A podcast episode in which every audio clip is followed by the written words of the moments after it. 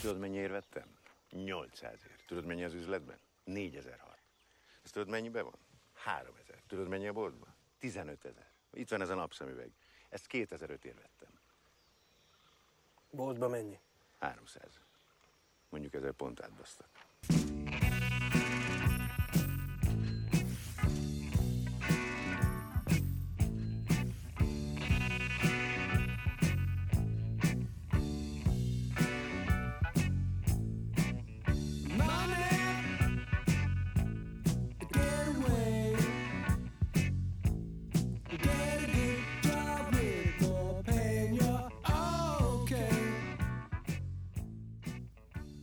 Jó reggelt kívánunk mindenkinek.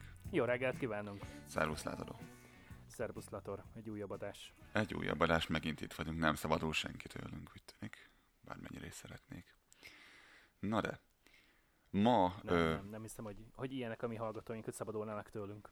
na majd kiderül lesz, hogy a mai adás után hogy gondolják ezt. Ma több dolgot is hoztunk nektek, lesz itt szó különböző generációkról, és lesz itt szó árral, értékről, ám mindenek előtt még ebbe belemennénk mondjuk az elérhetőségeinket. Haladjuk szépen sorban, mert bővültek az elérhetőségeink.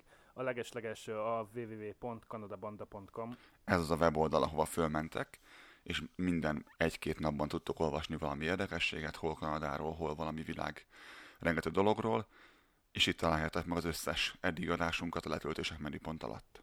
facebook.com per Kanadabanda podcast. Ez az a hely, ahol lájkolni kell bennünket, ahol fel kell iratkozni, követni kell bennünket, és be kell állítani azt, hogy elsőként lássad azt, amit mi csinálunk. twitter.com per Kanadabanda. Ezt valószínűleg a fiatalabbak fogják használni, itt fogjátok tudni követni azt, hogy mi történik velünk, ide mindig kikerül az, hogy ha új adás van. kanadabanda.podbean.com A Podbean az a hely, ahol a podcastjaink tárolva vannak, itt is tudtok bennünket követni, itt is fel tudtok iratkozni. Studiokukac kanadabanda.com Ez pedig az az e-mail cím, ahova hosszabb lélegzetvételű e-maileket tudtok nekünk írni. Ez bármi olyan, ami, ami nem publikus, csak nekünk szól, vagy olyan hosszú volna, hogy nem győzzük majd olvasni. És a végére hagytam a legjobbat, ez pedig az iTunes, ahol már szintén megtalálhattok minket. A keresőben nem kell mást beírni, csak azt, hogy Kanada Banda Podcast, és már ott is vagyunk. Pontosan ez nagyon fontos, ezt nem győzzük hangsúlyozni.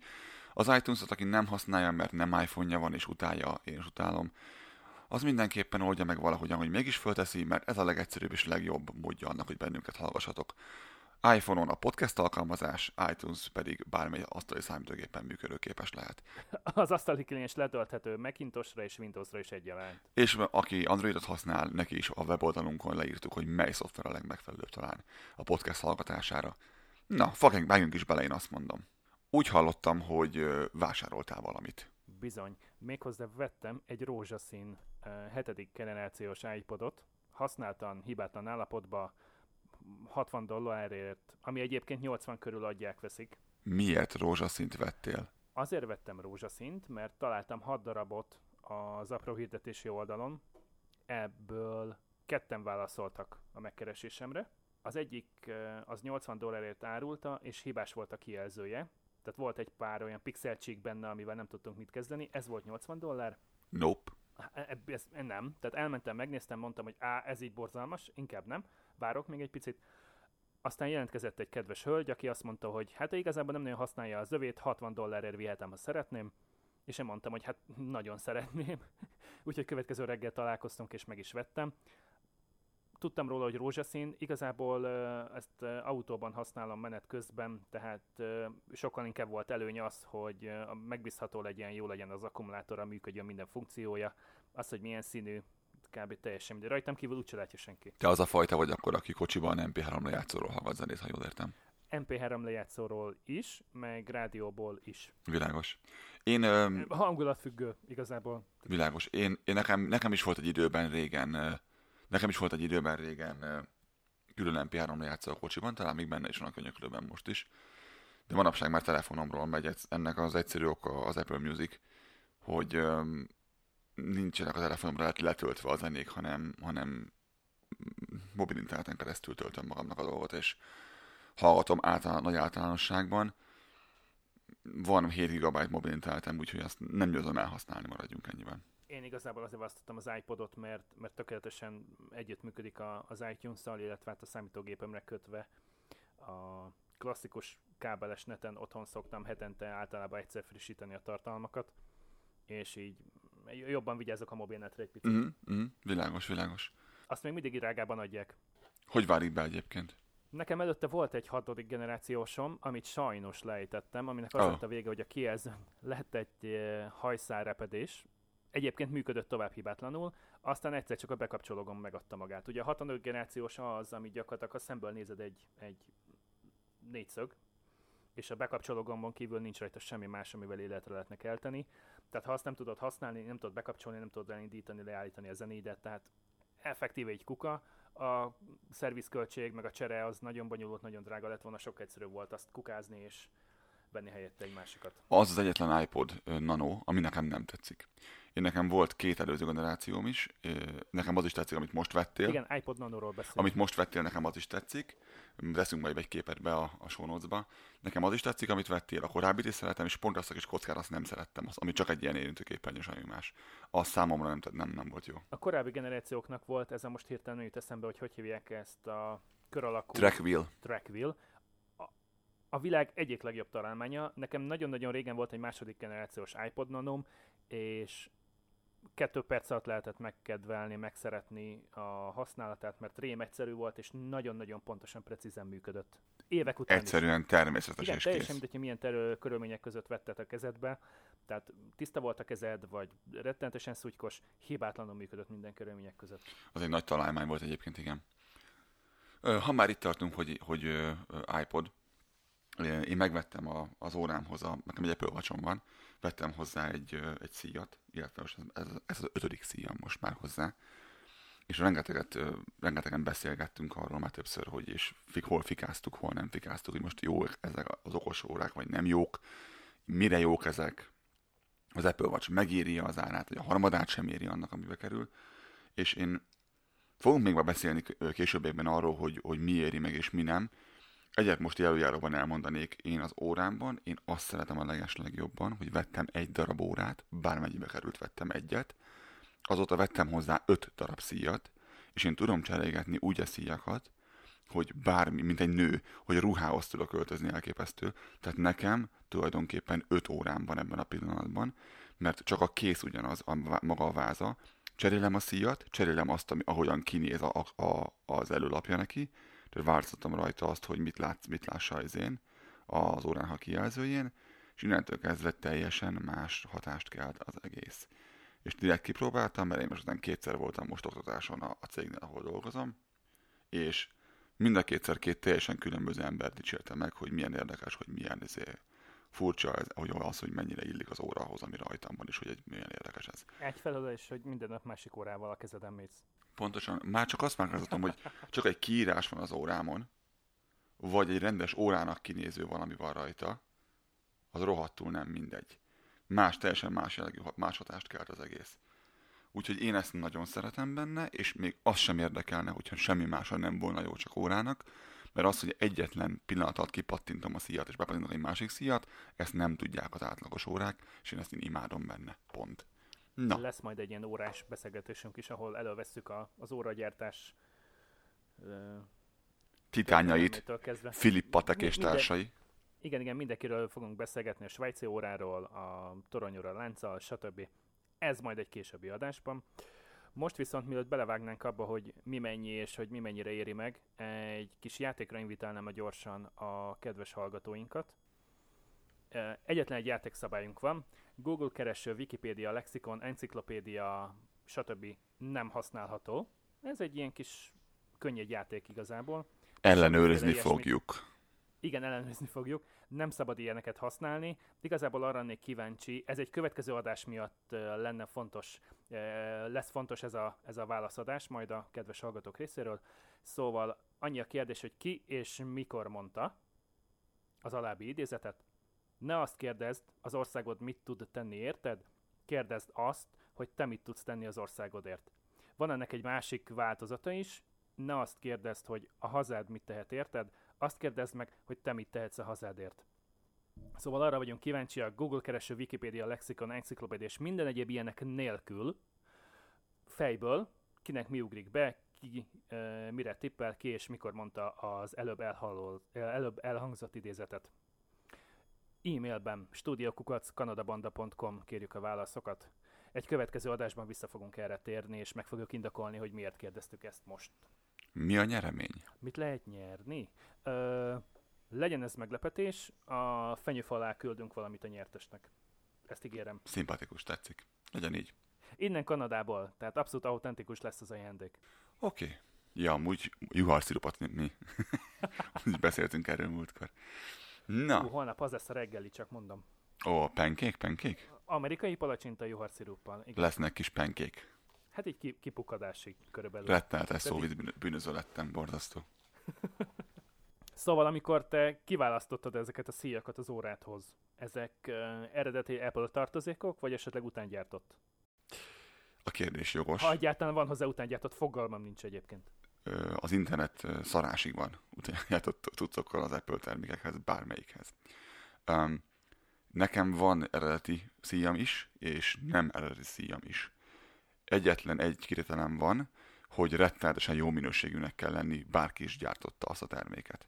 És ez legyen igaz bármire, amit én vásárolok. Én nagyon ritkán veszek olyan dolgot, ami, ami ótvar, de olcsó. Tehát van, nyilván vannak ilyen műanyag bizbaszok, meg kitámasztó nem tudom mik, amiknél, hogy mondjam, egy, egy műanyag lapkát nagyon nehéz azért elrontani, szerintem. Tehát én ilyeneket szoktam eBay-ről, kínaiaktól vásárolni, amit úgy gondolok, hogy azt még, ők sem tudják annyira ö, gagyira gyártani, hogy ez nem működjön annak, aminek én akarom. Mondok példát, van egy nagy Nikon fényképezőgépem, és annak, amikor a tetején nincsen rajta a vaku, a vaku papucsba van egy kis ö, ilyen műanyag flip bizbasz, amit bele kell tolni, hogy ne koszolódjon, ne retkelődjön el az érzékelő. Azt a kis műanyag lófaszt, azt nyilvánvalóan kínaiaktól vettem, nyilvánvalóan 59 centért. Mert nem gondolom azt, hogy ezt, most mi lehet a legrosszabb, ami történhet, hogy nem jó bele a méret. Mennyibe kerül az eredeti? Tehát, hogyha a fényképezők gyártójától vásárolnál, 12 dollárba. Kerülne? Nem vagyok bolond. Az az egy darab műanyag? Akkor, mint a körmöd. Pontosan így van. Nem, tehát köszönöm szépen, nem. Nem, Tehát ilyen másfél, centiszer, másfél centis műanyag darabról beszélünk, kb. 2 mm vastag. Tehát, hogy... Így van, és fekete. Még színezni sem kell igazán. Uh, igen, én nem, itt, uh, itt nem éreztem azt, hogy szükségem van egy, egy eredeti Nikonra ebben az ügyben, úgyhogy én, én vásároltam egy, egy, egy eredeti kínait. A szíjak közül is van olyan, ami igazi uh, Apple szíj, van amelyik nem, de amelyik nem az, az valószínűleg nem olyan minőségű, mint amit az órához adnak, de nem nagyon érdekel, mert ha mondjuk fel annyit bír ki, akkor is egy árban volt. És ez nem egy olyan dolog, ahol én azt gondolom, hogy, hogy nagyon nagyot tudok bukni. Mondom még egyszer, nem veszek ótvart. Tehát mindenképpen nagyon jó minőségű, igazi bőrszí, vagy olyan fém mágnesszíjat veszek, ilyen, ilyen magnetic loopot, ami egyszerűen tényleg megüti azt a szintet, amit én hajlandóak. Mert ez így a kezemen viselem, és ez, ez így hozzám ér. Ez nem olyan dolog, hogy le van téve, és egy szék, és így nézed hanem vagy egy szobor. Ez, ez a kezeden van, és ez nem lehet gagyi szerintem, mert különben ez kiszalad a világból. Tehát akkor nem csak az RCD-ől átnézed, amikor veszel valamit. Most tényleg a, a fényképezőgép tartozéktól kezdve az óraszéjon át a lakberendezési tárgyig, hanem, hanem érdemes megnézni azt is, hogy, hogy, az, hogy mit is kapsz tulajdonképpen a pénzedért. Tehát az egy dolog, hogy az mennyibe kerül. Igen. Az, az hogy mondjam neked, um, árérték. Tehát vannak olyan dolgok, ahol minden pénzt megér az, hogy jó legyen és vannak olyan dolgok, ahol egyszerűen nem érdemes kiadni érte nagyon sokat, mert nem kapsz érte semmit, már mint a pénzedért.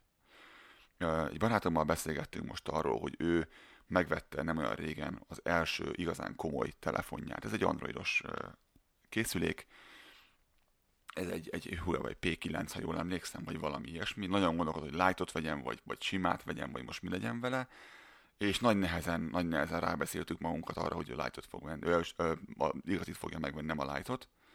Tehát nagyon nehezen rábeszéltük arra, hogy nem a, nem a lightot fogja megvenni, és nem valami olcsó 50 ezer forintos készüléket vett, hanem ez volt az első ilyen 150 ezer forint környéki készüléke annak idején, és ez például egy olyan dolog, ahol én azt gondolom, ki kell adni a pénzt, mert különben meg fogod bánni nagyon. És aki, aki nem bánta még meg nagyon, az csak azért van, mert nem vett még egyszer sem igazi készüléket, és nem tudja mi a különbség. Ő ne is tegye, mert addig jó, amíg nem vette meg az igazit, mert ő utána sírni fog. Sokszor hallani ezt a véleményt, hogy hát ő nem fog 200 ezer vagy 250 ezer forintot kifizetni egy iPhone-ra, neki bőven jó az 50 ezer forintos androidos telefon, mert hogyha három évente lecseréli, tehát három év alatt van három dolog telefonja, 3x50 a 150 ezernél tart még mindig, ami azért nem 200 meg 250 ezer. Évele boldogan, áldásomra, nem tudok el mit mondani. Akkor így kell csinálni. Én, én próbáltam, nekem nem vált be. De akkor ő lehet az, aki csak az árcédulát nézi, mert az számomra teljesen egyértelmű és világos, hogy 50 ezer forintért nem fogja tudni azt a minőséget a kezedbe adni, mint amire elkérnek 250 ezer. Én senkit nem akarok megbántani, de én azt gondolom mindig, amikor valaki a legolcsóbbat választja, vagy, vagy ezt a megoldást választja, hogy ő nem csinálta meg a házi feladatát. Ő nem járt ennek utána, és nem nézte meg. Ö, én, amikor még közönem, sehol nem volt iPhone vagy Android. Nokiák voltak, abban a korban, amikor 33-10, 33-30, 51-10, ezután egy picivel voltunk, nekem akkor már 71-es telefonom Nokián volt, majd 62-30, vagy hogy, hogy volt az? 63-10 nem 63, 6310 im volt. Igen, már Bluetooth-tal nagy szó volt, hogy van benne Bluetooth, és kék színű volt gyárilag az LCD, a nem zöld. LCD HT világítása, és nem pedig ez a megszokott... Zöld. Igen, ez a sárgás zöld. Igen. Igen. Igen. Igen, tehát már akkoriban sem voltam olyan, aki addig, amíg nekem volt ismerősöm, aki egy Siemens C25-össel közlekedett balra-jobbra, aki, aki volt, az, az most pontosan tudja, kiről beszélek. Ő, neki volt egy siemens egy számológép nem volt benne, egy óra nem volt benne és ő úgy gondolta akkor... Volt benne egy kétsoros LCD kijelző, és annyi. Így van, egy kétsoros LCD kijelző, is kész. Ő, ő telefonálásra használta a készüléket, nem kellett több neki. Pont. Én a készüléket már akkor sem erre használtam, ezért nem volt jó egy ilyen Siemens nekem. De megint az történt, hogy őt ez ö, nem annyira érdekli, nem annyira köti le, és ezért nem, nem jár ennek utána, mint hogy nagyon sokan mások sem. Ez, ez nem baj igazából, ezer neves telefonkönyvem volt már akkoriban és én tudom azt, hogy az ő a cégébe adódóan nagyon sokat tudta volna használni azt a rengeteg telefonszámot és nevet a telefonkönyvben. Annak, aki nem tudná, egy kis emlékeztető, annak idején a telefonnak vagy nem volt még memóriája egyáltalán, tehát nem tudtál elmenteni nevet telefonszámot. És a SIM-kártyán tároltál igen, mindent.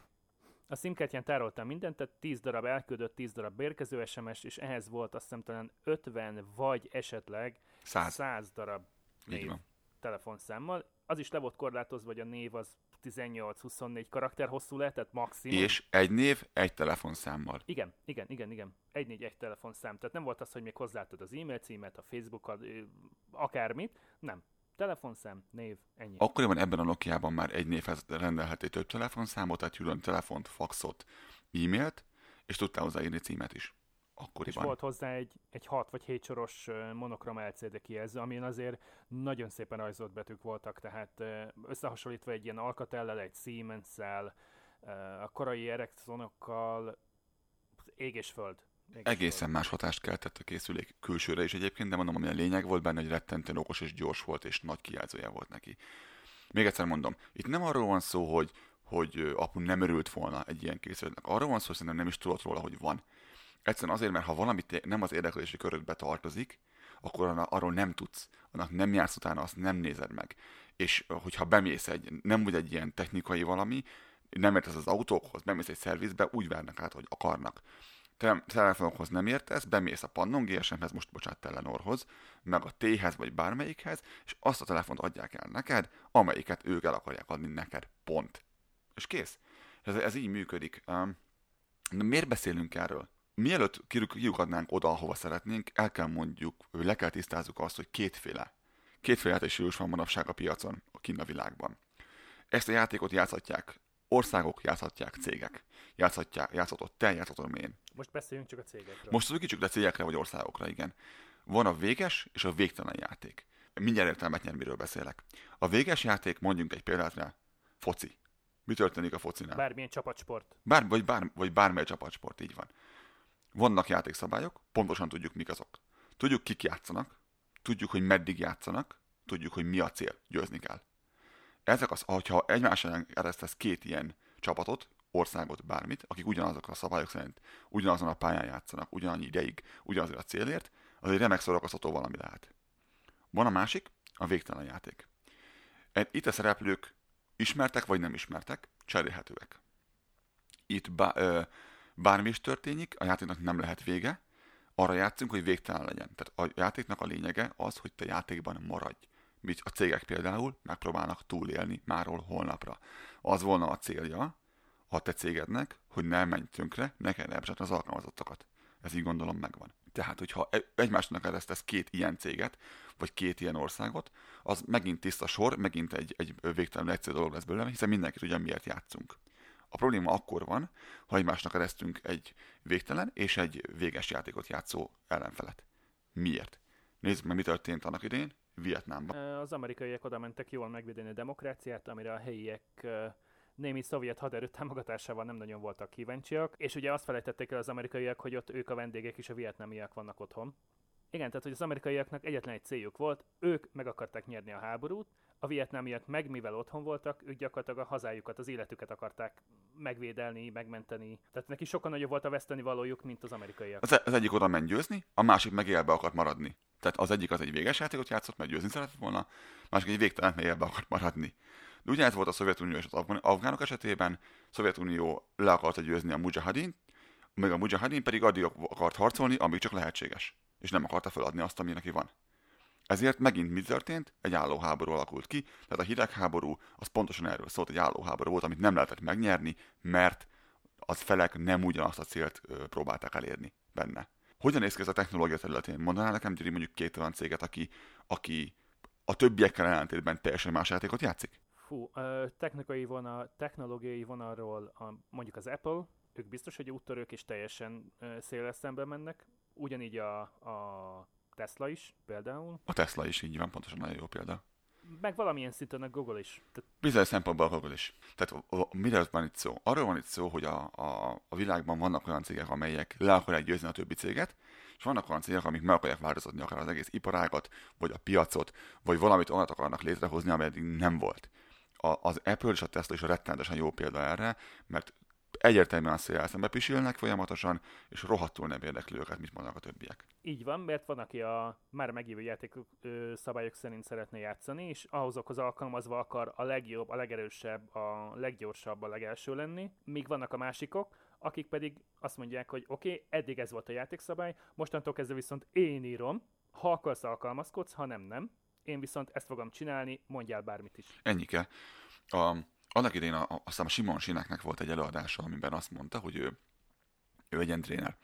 És volt, nagyon kevés időeltolódással volt a, a Microsoftnál is egy tréningen, meg az Apple-nél is egy tréningen. Ugyanarról beszélt mind a két helyen. És a, akkor volt nagy, nagy dolog az a Zumba player. Emlékszel, talán emlékszel rá, Gyuri, ez a iPod klón. Akkoriban ilyen MP3 lejátszó volt, az Zumba, vagy Zuma, vagy attól nem tudja, mindegy. Az egy tényleg jó tudsz volt, nem tudom, neked volt-e ilyenek az ebben annak idején. Nem, ez, e, ebből én teljesen kimaradtam. Egyébként ez, ez nekem kimaradt. Kár, hogy abból nem lett valami, mert, mert az egy nagyon jó minőségű, nagyon jó comó volt. Na de, ö, a, ott volt nál, először a Microsoftnál volt a Simon, és mondta, hogy ö, vég, ilyen nagy, nagy félse tartottak előadást, és sok mindenki Zune. beszélt, sok mindenki. Zoom, az a Zoom, Zoom, Zoom, tényleg. Na hát, Google, Google a barátod hatalmas bukó volt. Bukta volt, de pedig ez egy nagyon jó cucc volt, tehát minőségi problémák nem voltak vele, máshol volt a baj, és itt pont ide fogunk kiukadni, gondolom a végére.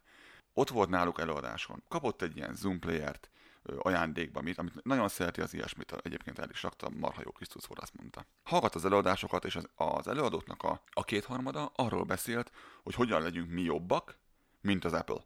Hogyan csináljunk jobb operációs rendszert, mint az OS. Hogyan ö, érjük el azt, hogy mi legyünk a elsők a piacon. Ezután átment a, az Apple-höz, és ott pedig a vezetőknek a 100%-a arról beszélt, hogy hogyan tudunk jobbak lenni ma, mint amilyenek voltunk tegnap.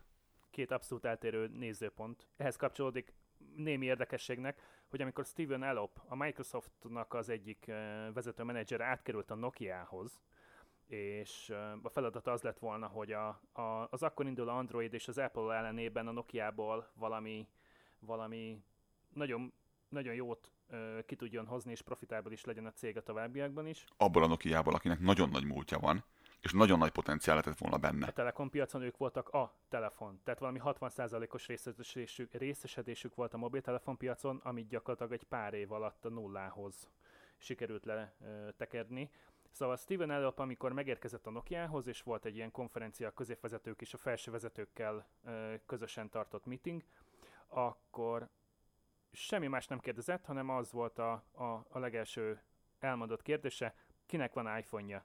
Ki használ napi szinten iPhone-t? Ki ö, dolgozik vele? És gyakorlatilag egyet vagy kettőt látott. Aha, azt mondta, akkor most már értem, fogalmunk sincs, hogy a konkurenciájának milyen van, tehát fogalma sincs, hogy mi az, amitnél nekünk jobbnak kell lennünk. És ő is gyakorlatilag, hogy az Apple-t szemölte ki, az iPhone-t, és azt mondta, hogy annál kell jobbnak lenni. Tehát ő is már második vagy harmadik fél által felállított játékszabály szerint kezdett volna eljátszani, és nem azt mondta, hogy jó, akkor mától én írom a szabályokat, hanem gyakorlatilag uh, kiszemelte magának az Apple-t, az iPhone-t, és azt mondta, hogy akkor megpróbálunk hozzájuk mérten jobbak lenni. Hozzájuk mérten jobbak lenni.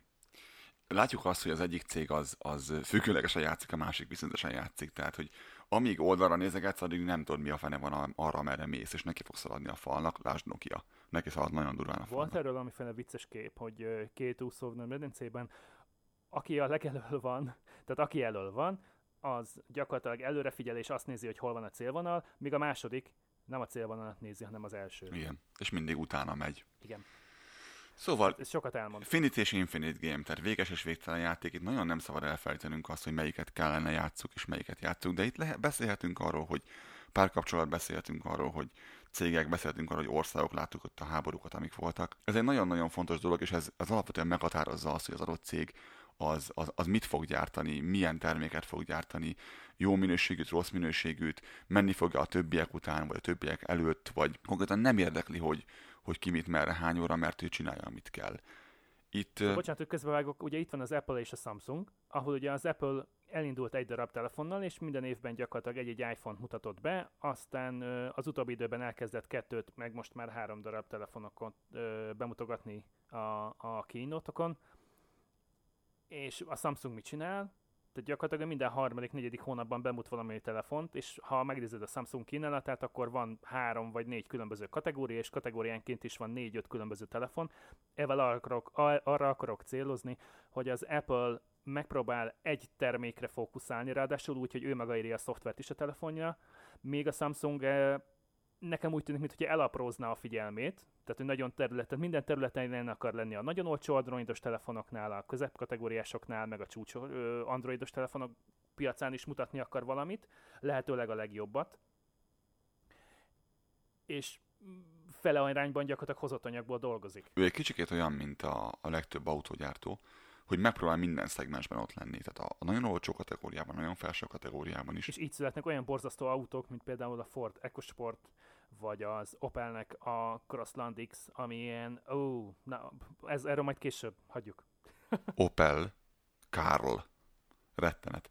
No de, miről beszélünk? Arról beszélünk, hogy a, a, egy cégnek el kell határoznia azt, hogy, hogy mit gyárt.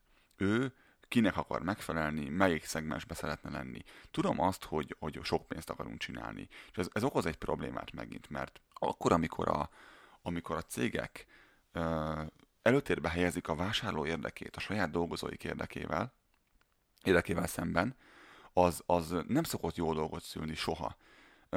Hogy kell ezt elképzelni? De természetesen ez így van, hiszen a, a vásárlóból van a bevételük, és ha nincsen vásárló, akkor felkopik az álluk, és a véges játékba kerülnek, tehát csődbe mennek. Na ezt én értem, de viszont, hogyha te szeretnél igazán ütőképes és sikeres lenni, akkor nem kellene-e egy vállalati kultúrát kiépíteni, akkor nem kellene-e ö, foglalkozni az, az a saját alkalmazottaiddal. Megmondom, mire gondolok.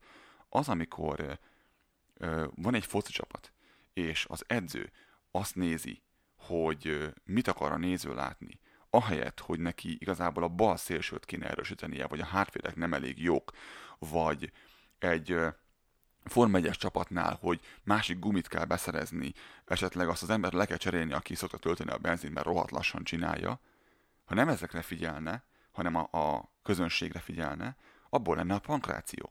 Amit tudjuk, hogy mennyire, mennyire ótvar minőségű valami amit mennyire, mennyire én nagyon gyűlölöm, mert nem értem, miért nézik az emberek, de az egy vicc. De a, nem ezt nézi. Az edzőnek, a, a csapatkapitánynak azt kell néznie, hogy mi az, amitől ő, ő ütőképes lesz, és így tud a többiek elé kerülni, és mivel ő egy jobb minőségű valamit fog gyártani, akkor azt fogják vásárolni. Vagy nem. Nem mindegy, hogy valaki a látványra törekszik, vagy az eredményességre. Igen, lehet, hogy érdemes volna foglalkozni a saját alkalmazottaiddal, és nem csak a vásárlókkal, mert nagyon sok pénzbe és időbe kerül az, amikor új ember kell fölvenni, és azt ki kell képezned újra. Lehet-e között a kettő között egyébként ügyesen balanszírozni? Tehát tudod azt mondani, hogy a vevőnek mindig igaza van, a vevő a legfontosabb, de ugyanakkor megbecsülöd a munkavállalóidat, és megpróbálsz egy, egy alacsony fluktuációval működő nagyon erős, nagyon ütőképes csapatot építeni. Ez volna a cél. Nekem volt olyan munkahelyem, ahol... Tehát ehhez egy jó vezetőnek is kell lenni. Tehát nem elég egy ilyen szarfőnöknek, szint, szarfőnöki szinten megmaradni, hanem ahhoz, e- tehát ez a feladathoz fel kell nőni a vezetőnek is, vagy a cég tulajdonosnak. Itt ugye egy nagyon komoly vállalati kultúrára van szükség, és remek vezetőkre van szükség. Nekem volt olyan cég, ahol engem úgy vettek föl, hogy az egyik cél az volna, hogy csökkentsük a fluktuációt. Tehát, hogy mindenképpen el kellene érni, azt ezt várták el tőlem, mint vezetőtől, hogy érjük el azt, hogy sokkal kevesebbet kell ilyen tréningre és képzésre folytanunk anyagilag, mert rengeteg lóvé megy rá, meg idő, meg, meg energia. És, és ezt kellett meg, megoldanunk valahogyan. Lehet e között lavírozni, csak kevesen akarják ezt megtenni, mert úgy gondolják valamiért, hogy az ember lecserélhető pillanatok alatt ne hárman állnak sorba. Ö, nem, nem értek ezzel egyen, maradjunk ennyiben, de térjünk vissza a termékre szerintem. Ö, szerinted hogy van az? Ö, a, ami szarminőségű, az olcsó, de olcsó, az igazából olcsó vagy drága szerinted? Arról van szó, hogy miről, miről is beszélünk jelen pillanatban. Ugye mondtad a fényképezőgép alkatrészt, azt a papucs takaró műanyag. A, pöck, a pöcköt, igen. A pöcköt, igen. Tehát, hogy gyakorlatilag az egy darab műanyag. Tehát nincs benne semmi az ég a világon, egy fröccsöntött valami. Meg ugye ott van mondjuk, mit tudom én, egy, egy MP3 lejátszó, egy mobiltelefon, egy óraszíj, ami azért jóval másabb funkciókat tölt be. Tehát, hogy az ilyeneknél azért inkább megnéz az ember, hogy uh, mennyibe is kerül, és hogy mit is kap a pénzért. És hogyha értemszerűen azt mondod, hogy hát figyelj, kéne nekem egy itt vannak például a kompakt fényképezőgépek, ami szerintem egy nagyon jó téma. Tehát a 20 ezer forintért is van digitális fényképezőgép, 12, 14, 18, 20 megapixeles, 22 megapixeles, yeah! Itt ö, erről fogunk csinálni egy külön adást, ezt még érem. Erre már beszéltem Attila barátommal, ezt meg fogom őt is hívni, ő, ő fotós. És ö, ővele fogunk el hármasba beszélgetni arról, hogy mit ér a 20 ezer forintos fényképezőgép, és hogy mi az, ami, ami fényképezőgép, és mi az, ami egy vicc. De kérlek folytasd, amit elkezdtél mondani, csak ezt muszáj voltam betűzni ide. Igen, ez egy olyan 5-6 éves történet Magyarországról, ha jól emlékszem. Akkor indult el igazán ez a dömping, amikor, amikor gyakorlatilag egymás alá licitáltak a különböző fényképezőgép gyártók árban, megapixelben, meg egymás fölé. Megapixelben, igen. igen, hogy hogy, hogy a tavaszi modell 14 megapixeles volt, az őszi 16, aztán a következő évi 18, aztán 20, karácsonyra meg kijöttek egy 24 megapixelessel.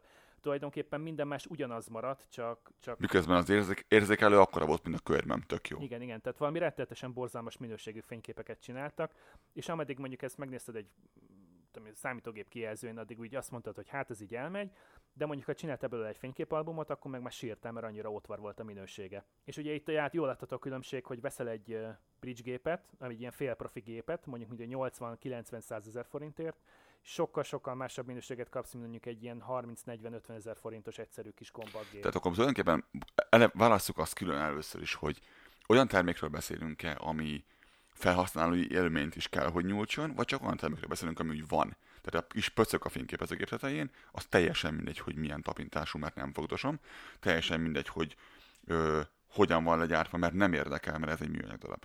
Berakom a helyére, és ott van. Addig, amíg nem esik ki, hanem pont beillik, mert egy dolgot kell tudnia, jó méret legyen, semmi mást.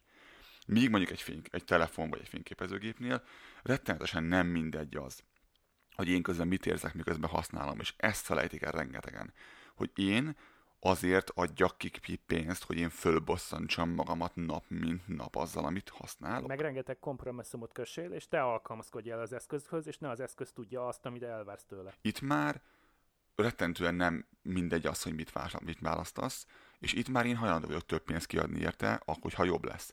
Apropó, mondjuk el a hallgatóknak, hogy te mit gondolsz arról, mi az, amiért fizetsz, amikor fizetsz? Mit fizetsz ki egy, egy terméknek a vásárlásakor? a benne lévő alkatrészeket? Hát, amikor bemész a boltba, leveszel valamit a polcról, és a pénztárban azt mondják, hogy x, ezer, x 10 ezer forint. Uh, hát ebben minden benne van és neked a vevőnek kell mindent kifizetni. Tehát mielőtt, mielőtt, mielőtt, elmond, mielőtt elmondanád, tisztázzuk le a legelején. Nem a benne lévő alkatrészeket fizeted ki, illetve nem csak, hanem... Hanem gyakorlatilag amikor azt mondtam, hogy mindent ki kell fizetni, akkor mindent ki kell fizetni. Ami azt jelenti, hogy ebben benne van az alkatrészek árán felül a adott cégnek a kutatásfejlesztése, mert elképzelhető, hogy te megveszel egy kávéfőzőt, de lehet, hogy mire azt ő meg legyártotta, és abból egy kész termék lettél, amit el tud adni neked, addig neki volt 27 különböző próbálkozása, és ugye ezt is valakinek ki kell fizetnie. Tehát egy szarterméket nem fogsz tudni sokáig használni, egy szarterméket nem akar neked eladni a, a gyártócég, tehát ezért neki kutatásfejlesztésre nagyon sok pénzt el kell költenie. Tehát a kutatásfejlesztés az egy óriási költség. Főleg az olyan cégeknél, akik tényleg minőséget próbálnak gyártani, tényleg egy olyan dolgot, ami, ami smooth, megint, megint a rohadt iPhone fogom felhozni, elnézést kérek érte, de ez egy nagyon jó példa rá. Egy olyan termék, amelyben szinte az összes rohadt chip, ami van, vezérlőegység, az mind-mind-mind saját fejlesztés. Nem vásárolnak egyet valakitől, hanem ők a saját céljaiknak legmegfelelőbb valamit kitalálják, megtervezik, legyártják, majd úgy csinálják ezt az egészet meg, hogy beleférjen abba a házba, amelyet kitaláltak és megrajzoltak a, a, rajzoló embereik. Ez rohadt nagy pénz. Bocsánat, és hogyha nem hozza azt a színvonalat, amit ők elvárnak, vagy ami a cél lenne, akkor ez az egész kutatásfejlesztés, ami benne van négy havi munkájuk, megy a kukába, és kezdenek mindent a nulláról. Négy éves munkájuk. Hát több éves munka is akár teljesen mindegy, miről van szó. Tehát az űrkutatás pont ilyen, hogy ott sajnos emberi áldozatok árán is ö, voltak olyan projektek, amik, amik mentek a kukába, majd kezdték az egészet előről, egy picit másképp természetesen, de ezt mind-mind ki kellett fizetni. Ez nagyon jó példa az űrkutatás, mert az egy olyan pont, egy olyan terület, ahol óriásiak a költségek, és nagyon-nagyon nehéz elmagyarázni bárkinek, hogy miért dobjon ebbe bele rengeteg pénzt, mert nincsen semmi, ami holnap ebből ki fog esni valószínűleg. Tehát nem fog ebből pénz összejönni a következő öt évben semmi, de bele lehet önteni a világ minden pénzét nagyjából. Szóval az alkatrészen és a kutatásfejlesztésen felül, ha minden megvan, és kész a, a, a terméknek a prototípusa, akkor indulhat a gyártás, aminek megint csak van egy költsége, aztán a szállítás, a raktározás, a marketing és piackutatásnak a, a költségét is a vevőnek kell megfizetni. Aztán a cégnél az alkalmazottaknak a bér és a működés költségeit szintén a vevőnek kell megfizetni, és amikor ez mind megvan, akkor el kell vinni az egyik termé- el kell vinni a terméket az egyik országból a másikba, tehát a vám és az ott érvényes forgalmi adóit is ki kell fizetni a kedves vevőnek, nem beszélve a cégnek a profitjáról. És ezek után, mindezek után, amikor ez megvan, akkor mi következik? Következik egy általános forgalmi adó. Itt erről itt egy pillanatra álljunk csak meg. Igen, egy, muszáj egy kis kitérőt tenni, mert emellett nem lehet elmenni szó nélkül. Ö, nem egy fórumon olvastam ö, azt, hogy, hogy panaszkodnak a felhasználók, a leendő vásárlók, vagy a, a volt vásárlók, hogy, hogy bezzeg mindig minden nálunk a legdrágább, meg oké, okay, oké, okay, amiket látunk a, a különböző hírekben, cikkekben, reklámokban árakat, azok, mit tudom én, nyugat-európai árak, vagy amerikai árak, amire ugye még hozzájön a Magyarországon érvényes 27 százalékos általános forgalmi adó. Ezt helyezzük kontextusba. Portugáliában, ahol szintén marha magas 23%, Görögországban, ahol szintén marha magas 24%, Izlandon 24,5, Horvátország 25. Igen, Norvégia. De van, vannak országok, ahol rettentő drága. Így gyorsan tegyük hozzá, hogy például Kanadában belül is van olyan állam, ahol 12, vagy állam már, van olyan, van olyan tartomány, ahol 12% az áfa, ugye mert GST és PST és HST, van ahol 8, van például Alberta, ahol meg csak 5. De ott van például Ontario, ahol meg 12. Tehát ilyen, ilyen rettenetes szórás van, de ezek közül egyik sincsen még a 20 közelében sem, nem hogy a 27. Sőt, ha azt mondom neked, hogy Dél-Amerika országaiban és Afrika tehát Afrika országaiban is 10 pár százalékos ilyen 20-21 százalék maximum a forgalmi adó. Ki tudjuk jelenteni sajnos, és ez a rettenetes nagy szégyen, hogy Magyarországon a világon a legdrágább az általános forgalmi adó a 27 százalék. De, de, ebből, de ebből mennyi csodálatos dolog születik a, a Magyarországon legalább. Ez vigasztaljon bennünket. El nem tudom dönteni egyébként, hogy ha már most ezt a kitérőt megtettük az áfa irányába, hogy ez a 27 százalék áfa, ez annak köszönhető, hogy Magyarország orbitálisan nagy szarban van gazdaságilag, és muszáj amennyire csak lehet kifacsarni a kedves állampolgárokat és a maximális forgalmi adót beszedni minden után tulajdonképpen, vagy ez azt jelenti, hogy, hogy, hogy tulajdonképpen jobbak vagyunk, mint a skandináv országok, és minden nagyon szép, és minden nagyon jó, és minden nagyon rendben Igen, van. ez lesz, ez lesz az. Ez lesz az. és, és tulajdonképpen ők a hülyék, hogy még nem emelték föl 24, meg 25 százalékra az áfát 27 százalékra. Ez lesz a, ez a második lesz, az szerintem egyébként a második lesz. És ha már itt hallod? a 27 százalék áfánál, bocsánat, amikor a kereskedőtől megveszed, a becsületes kereskedőtől, a nem áfa csaló kereskedőtől a terméket, 27 százalék áfával, akkor ő kifizette a 27% áfát a szállításra, az üzletbérleti költségére, meg minden egyéb másra. Mindenre. mindenre kifizettem el. Tehát nem csak egyszer kell számolni a 27%-os áfával, tehát, hanem tulajdonképpen a, a Ez a szép benne. minden szereplőjénél, ahol esetleg nincsen kedvezményes, kedvezményes áfa kulcs, ott a 27% ketyeg.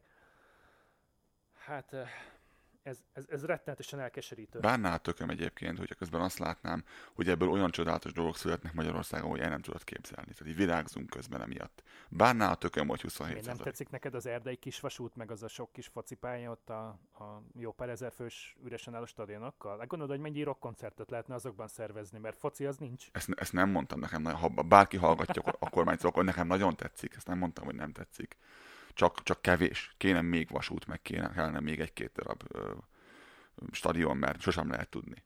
Na jó, én azt mondom, hogy tartsunk egy kis szünetet. Zene után jövünk vissza.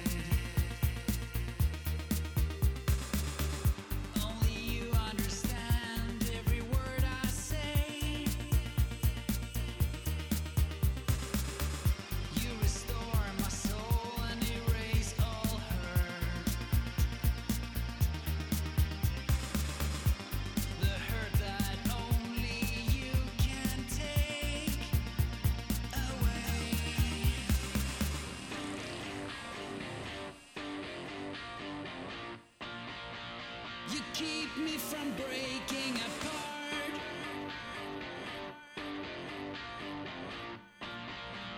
You keep me from breaking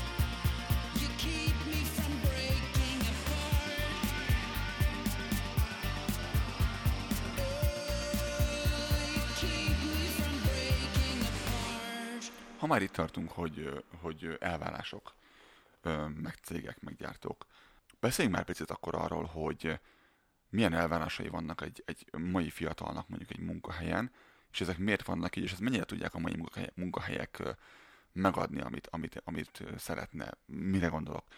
Arra gondolok, hogy ahogy én látom, a most az egyetemről, vagy akár csak középiskolából kikerülő fiatalok, mintha egy teljesen más világ lenne, mint mondjuk a, a mai 50 év vagy 50 pluszos vezetők, akik a cégeknél vannak, vagy akár én magam, aki, aki, aki még, még 40 éves sem vagyok, de már ugye olyan távol érzem magamat a, a 25 évesektől, hogy elmondhatatlan. Pedig én azt gondolom magam, hogy nagyon követem a technológiai dolgokat, és, és nagyon igyekszem fiatalosan gondolkodni, de öregszem, mint a dögén is. Úgy tűnik nagyon. Miért mondom ezt? Azért mondom ezt, mert azt látom, azt tapasztalom, hogy a mai fiatalok valamiért, és szerintem nem, nem az önhibájukból, hanem ez egy, egy rossz nevelés, a technológia hatása, a türelmetlenség és a maga a környezet, amiben vannak, okozza azt, hogy, hogy nagyon fura és kifacsart helyzetben vannak. Mert uh, olyan, hogyan nevelik a, a, a szülőknek a nagy része a gyereket? Úgy neveli, hogy súlykolja hogy ő különleges, úgy neveli, hogy ő megkaphat bármit csak azért, mert van a világban, mert meg akarja, és megkaphatja most ebben a pillanatban, mert, mert hát most szeretné. Mondjak példát. Példa. Van olyan, hogy participation medal, tehát hogy a részvételért kapsz egy oklevelet, vagy egy medált, mert ott voltál. Ez tök rossz azzal, azzal szemben, aki harcolt, küzdött keményen, hogy ő legyen az első, és tök rossz annak is, aki kapja ezt a medált, mert ő meg tudja hogy jó az utolsó. Tehát ezért kapni elismerést, ez egy ilyen fura farambuci dolog.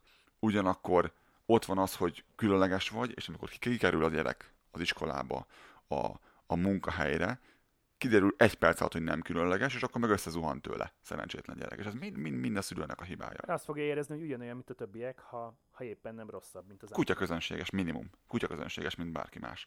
És én nem azt mondom, hogy nem szuper, szuper talenté, tehát nem, nem nagyon okosak és nagyon tehetségesek a mai fiatalok, mert azok. És tök több potenciál van bennük, mint ami, mint ami kívülről látszik. De hozzáállásról van szó. Igen, így van pontosan. Az a baj, hogy őket úgy nevelte a, a, az idióta szülő, már nem tudok erre más mondani, hogy teljesen nem a világnak megfelelően egy kis burokban tartja, csináljuk ezeket a safe pace mindenkinek, erről fogunk beszélni majd a következő adásban pont, hogy ez mennyire rossz és mennyire káros, a, a, ahelyett, hogy mennyire jó lenne, aminek kitaláltuk, ahelyett, hogy konfrontálódnánk, elzárkózunk ezekkel a dolgok, dolgok elől, ezek az emberek kikerülnek a, a, a valódi életben, mit szeretnének? Szeretnének ingyen piát, kaját, legyen ö, impactjük, tehát legyen, legyen valami hatásuk a világra, meg akarják változtatni az egészet, és, és amikor ez nem sikerül három-hat hónap alatt, akkor, akkor így néznek, hogy mi történik. Mert már már a párkapcsolat is így működik, hogy, hogy balra vagy jobbra swipe és akkor tetszik, vagy nem tetszik a másik, és akkor már lehet is már szexelni. Nem tanulják meg, hogyan kell kapcsolatot képíteni. Ezáltal nem tudnak kapcsolatot képíteni munkahelyen sem Egyszerűen ez okoz egy olyan szintű feszültséget, olyan szintű elvárást olyan dolgokkal szemben, amik nincsenek, amit, amire egy cég pedig közben egy 55 éves, 60 éves vezetővel próbál építkezni. És ez nem fog sikerülni nyilvánvalóan, hiszen két teljesen különböző világ találkozik, és mivel a szülő ezt elrontotta, azért a cégnek volna, vagy cégvezetésnek felelőssége az, hogy ezt most helyre tegye, csak ő meg nem érzi magát a gyerek szülőjének közben. És ez okoz egy ilyen óriási belső feszültséget, amin a, amin a technológia az még rátesz egy lapáttal, mert az, hogy nincsenek igazi kapcsolatok, mert nem tudjuk, hogyan kell csinálni, hanem a, a, a social médiára vagyunk rácuppanva, meg a telefonunkra vagyunk rácuppanva, ugyanolyan dopamin termel az agyban, mint amilyen dopamin termel a, a dohányzás vagy az alkohol. Amire konkrét szabályzásaink vannak, dohányzásra vagy alkoholra. Social médiára nincsen. Látszott, hogy gyakorló szülő vagy. Ö, mit gondolsz? Szerinted egy gyereknek kell-e korlátozni azt, hogy mihez fér hozzá, és mihez nem? Pont azért, amit elmondtam korábban, kérdezem, hogy mert ugye ez, ez egy függőséget okoz, egy függőséget alakít ki, és félre víz dolgokat. Hangsúlyoznám, a kettő pohár bor, a semmi baj nincsen. A hetente egy jó sörrel semmi baj nincsen. A sok alkohollal van a probléma azzal, hogyha valaki social médiát használ. Megint a hozzáállás és a, a mértekletesség. Tehát a józan paraszti ész. Te szülőként mit gondol, neked, neked vannak gyerekeid, te mit gondolsz szülőként arról, hogy hogyan kell erről, erről gondolkodni? Ti hogyan csináljátok a feleségeddel? Nevelni kell a gyereket, korlátokat fel kell állítani, szabályrendszert kell kialakítani, nagyon következetesnek kell lenni, és meg kell próbálni 16-18 éves koráig egy olyan útravalót adni a gyereknek a saját tudásod, saját legjobb tudásod tapasztalataid alapján, amiből úgy gondolod, hogy, hogy majd meg fogja tudni állni a, a, a helyét a nagyvilágban. Te hogyan látod azt? Nyilván elzárni nem lehet, és nem is kell a, a social médiától és a technológiai dolgoktól, mert akkor meg hátrányba kerül a többiekkel szemben. Te hogyan látod, hogy mi az a, meg lehet találni azt az észszerű középutat, ahol, ahol megkapja azt, amit meg kell, de nem alakul ki egy rettenetes függőség, és nem megy félre ez az ilyen emberekkel való kommunikációja? Meg kell tanulni a, a, a használatát ezeknek a dolgoknak. Tehát tudni kell mértékletességet tartani egy Facebook használatban, egy számítógépes játék használatban, ugyanúgy, mint mit tudom én mondjuk az alkoholfogyasztás terén. Ez a, hogy ez a, ez a te dolgod, mint szülő dolga az, hogy egy példát mutass, vagy, vagy megértesd vele azt, hogy... Hát, hogyha a szülő nem mutat példát, akkor ki? Oké, okay, akkor köszönöm. Tehát egy, egy, egyértelműen, hogy, hogy, hogy az elsődleges dolgoknak szerintem otthonra kell jönnie. Most az, hogy már tinédzserkorban lát, meg te sokkal többet vesz észre a világból, mint mondjuk egy 5-6 éves gyerek egy 15-16 éveshez képest. Egy tinédzser ugye több mindent lát, több mindent érzékel, Benne azért van már egy olyan, hogy szeretné megtalálni a saját útját, függetlenedni a szülőktől fokozatosan. Mindenféleképpen neked kell lenni a, a, az alfa himnek, a vezérbikának, tehát neked kell megmutatnia az alapdolgokat. Aztán a többit már felszedheti máshol, és a legjobb, hogyha ezeket a máshol felszedett dolgokat, ezeket meg tudja beszélni veled is. Tehát el tudja mondani, hogy az eddig tapasztalt, eddig látott, eddig tanult világába azokat az új dolgokat hogy tudja beilleszteni, be akarja illeszteni, érdemes egyáltalán, vagy szarni kell rá az egészre. Azért kérdezem ezt, mert ö, én is azt gondolom, hogy a, a gyereknek egyetlen véleményre kellene adnia, az pedig a szülő véleménye. Egyetlen dolognak kéne igazán fontosnak lenni az, hogy te mit gondolsz erről, amit ő csinál, vagy szerinted, mint szülő, jó-e az, ami, ami történik vele, vagy fontos -e egyáltalán. Ehelyett azt látom, azt tapasztalom, főleg a tizenévesek körében, hogy az, hogyha őt valaki diszlájkolja, vagy, vagy ne adja Isten ö, eltávolítja a barátai közül, az egy óriási traumát okoz, mintha ez jelentene bármit. Tehát látszólag rettentően sokat számít az, hogy a másik tizenéves kisuttyó mit gondol róla, holott igazából tökre valószínűleg az egy, az egy kis idióta hozzá a te gyerekedhez képest nyilván, mert te meg azt mondod, hogy a különleges. Igen, kikerülnek az iskolából, egy év múlva a nevére se fog emlékezni. Tehát, hogy... Így van. De persze tinédzserként, amikor benne vagy ebben a szituációban, teljesen másképpen érzékeled ezt az egészet, mint, mint szülőként, vagy kívülállóként, például, mint egy tanár az iskolában. Te, mint szülő, mit tudsz tenni azért, hogy, vagy te mit gondolsz, mit tudsz tenni azért, hogy, hogy a gyerek észre tudja venni azt, hogy mennyire fontos, vagy mennyire nem fontos az, hogy a, a social médiában mi zajlik, hogy most a Facebookon őt ő, hány lájkot kapott, vagy hányat nem. Úristen, most az én Instagram freedom az, az nem megy úgy, mint ahogy szokott, hú, valamit rosszul csináltam, hogy ez, és ilyenek, ilyenek ne okozanak frusztrációt, vagy ne okozanak túlzott frusztrációt, mert ha használod, nyilván fognak. Meg kell tanítani helyén kezelni a dolgokat. És nem csak a social médiát, a Facebookot, az Instagramot, Twittert, vagy akármi mást, hanem tulajdonképpen a... Tehát hülyén hangzik, de, de, de szülőként ez a hatalmas felelősség, hogy a gyereknek megpróbálsz átadni minden tudást, minden tudást is, mielőtt gyakorlatilag a saját lábára állna és kirepülne a, a családi fészekből. Nagyon nehéz. Nagyon nehéz pontosan eldönteni az életkorának, a szellemi fejlettségének ö, függvényében azt, hogy, hogy miről, mit, hogyan, miként mondasz el, vajon itt van-e már az ideje, vagy majd még ráérünk beszélni, vagy kulcs már erről már rég beszélni kellett volna. A lényeg az, hogy, hogy figyelj oda rá, és ha kérdez, akkor válaszolj neki, de nem ezzel a, a régi bevett... Uh... Szerinted igazat kell mondani a gyereknek? Tehát neked, te, mint szülő, ha kérdez valamit, igazat kell mondani? Egyértelműen, igen. Igen. Milyen, ér- milyen érdekes gondolat. De én is ugyanezt várom el tőle, hogy amikor én kérdezek tőle valamit, akkor legyen őszinte és mondja el az igazat. Nicsak, nicsak. Értemszerűen egy, egy a, a gyerekcsinálásról egy 6-7 éves gyerekkel nem lehet úgy beszélgetni, mint egy serdülő kamasszal. Nem is kell, de nem is kell neki hazudni szerintem. Nem kell neki hazudni. Lehet az ő nyelvén elmondani, vagy annyit, amennyi, amennyit muszáj. Így van, így van, így van, igen amennyit muszáj, azt mondd el neki. De ne, nem kell itt szerintem mélyeskézni, meg, meg uh, Nem, nem, nem, nem. Tehát ilyen hülyeségeket biztos nem, ami, ami itt a szocialista világban, vagy Magyarországon szokás volt, hogy, hogy fú, ne mondd el a gyereknek, ne beszélj neki. Mi, hogy izé, nem, a gólya hozza a gyereket, az, hogy anyuka hasában nő, akkor anyának miért lett olyan rohadt nagy hasa hat hónap alatt? Tehát, hogy most akkor ott van a tesóm, odaadjuk a gólyának, aki elviszi, aztán visszahozza, vagy... De akkor mi nem a gólyának van nagy hasa? Most mi van? Tehát, hogy ez, ez full hülyeség. Tehát, hogy ne nézzük a gyereket hülyének. Tehát a gyerek az nem hülye, nem egy értelmi fogyatékos, hanem egy kis felnőtt Hát figyelj, ha sokat dolgozol rajta, akkor még lehet egyébként. Amit értelmi fogyatékos. Nem, nem, nem. Tehát nem, nem, nem hagyjuk elbutulni a, a TV, meg a Facebook, meg egyéb ilyenek által. Tehát nem, fog, nem fogom eltiltani tőle, meg nincs eltiltva tőle, nem erről van szó. Csak tudja a mértékét, meg tudja elhelyezni a, a, a sorban, hogy, hogy az mennyire fontos. Tehát mikor van az, amikor lehet vele foglalkozni, és mikor van, amikor félre kell tenni, mert van annál valami fontosabb. Mondok egy példát. Amikor valakivel beszélsz, és nálad van a telefonod, az, amikor továbbra is a telefonodat nézed, miközben beszélgetsz vele, az a másodnak egy olyan jelzést ad, hogy itt vagyok, ugyan hallgatlak, de igazából nem te vagy a legfontosabb, mert a telefonomon írogatok közben. Vagy legalább olyan fontos a másik is. Az, hogyha valaki hozzád szól, és elteszed a telefont a zsebedbe konkrétan. Azt viszont azt mondja neki, vagy azt mondhatja neki, hogy te... Lenémítod és elteszed. Te most mondd, mit szeretnél, mi van a fejedben. Figyelek rád, ki vagy, kíváncsi vagyok rád. Ezek apróságoknak tűnhetnek, de, de rettenetesen fontos dolgok tudnak lenni a másik ember számára, még akkor is, hogyha nem vesszük ezt így tudatosan észre, de érzékeljük azt, hogy a másik figyel ránk, vagy nem figyel ránk. Egyszerűen ezek azok a dolgok, amiket meg kell tanítanunk, mert különben problémája lesz az életben a gyereknek a munkahelyen. Gondoljuk csak el, hogy bemegy, nagy elvárásai vannak, ő azt gondolja magáról, hogy különleges, azt gondolja magáról, hogy 13 perc alatt instant meg lesz minden, és nem lesz. És amikor főnökként beszélgetsz a gyerekkel, hogy egy tényleg 10-22 évessel, vagy 25 évessel, aki most az egyetemről vagy a főzéről, a, a, a szakiskolából, hogy na, hogy érzed magad, mi a szituáció? Hát, és azt mondja, hogy hát azon gondolkodom, hogy ki akarok lépni.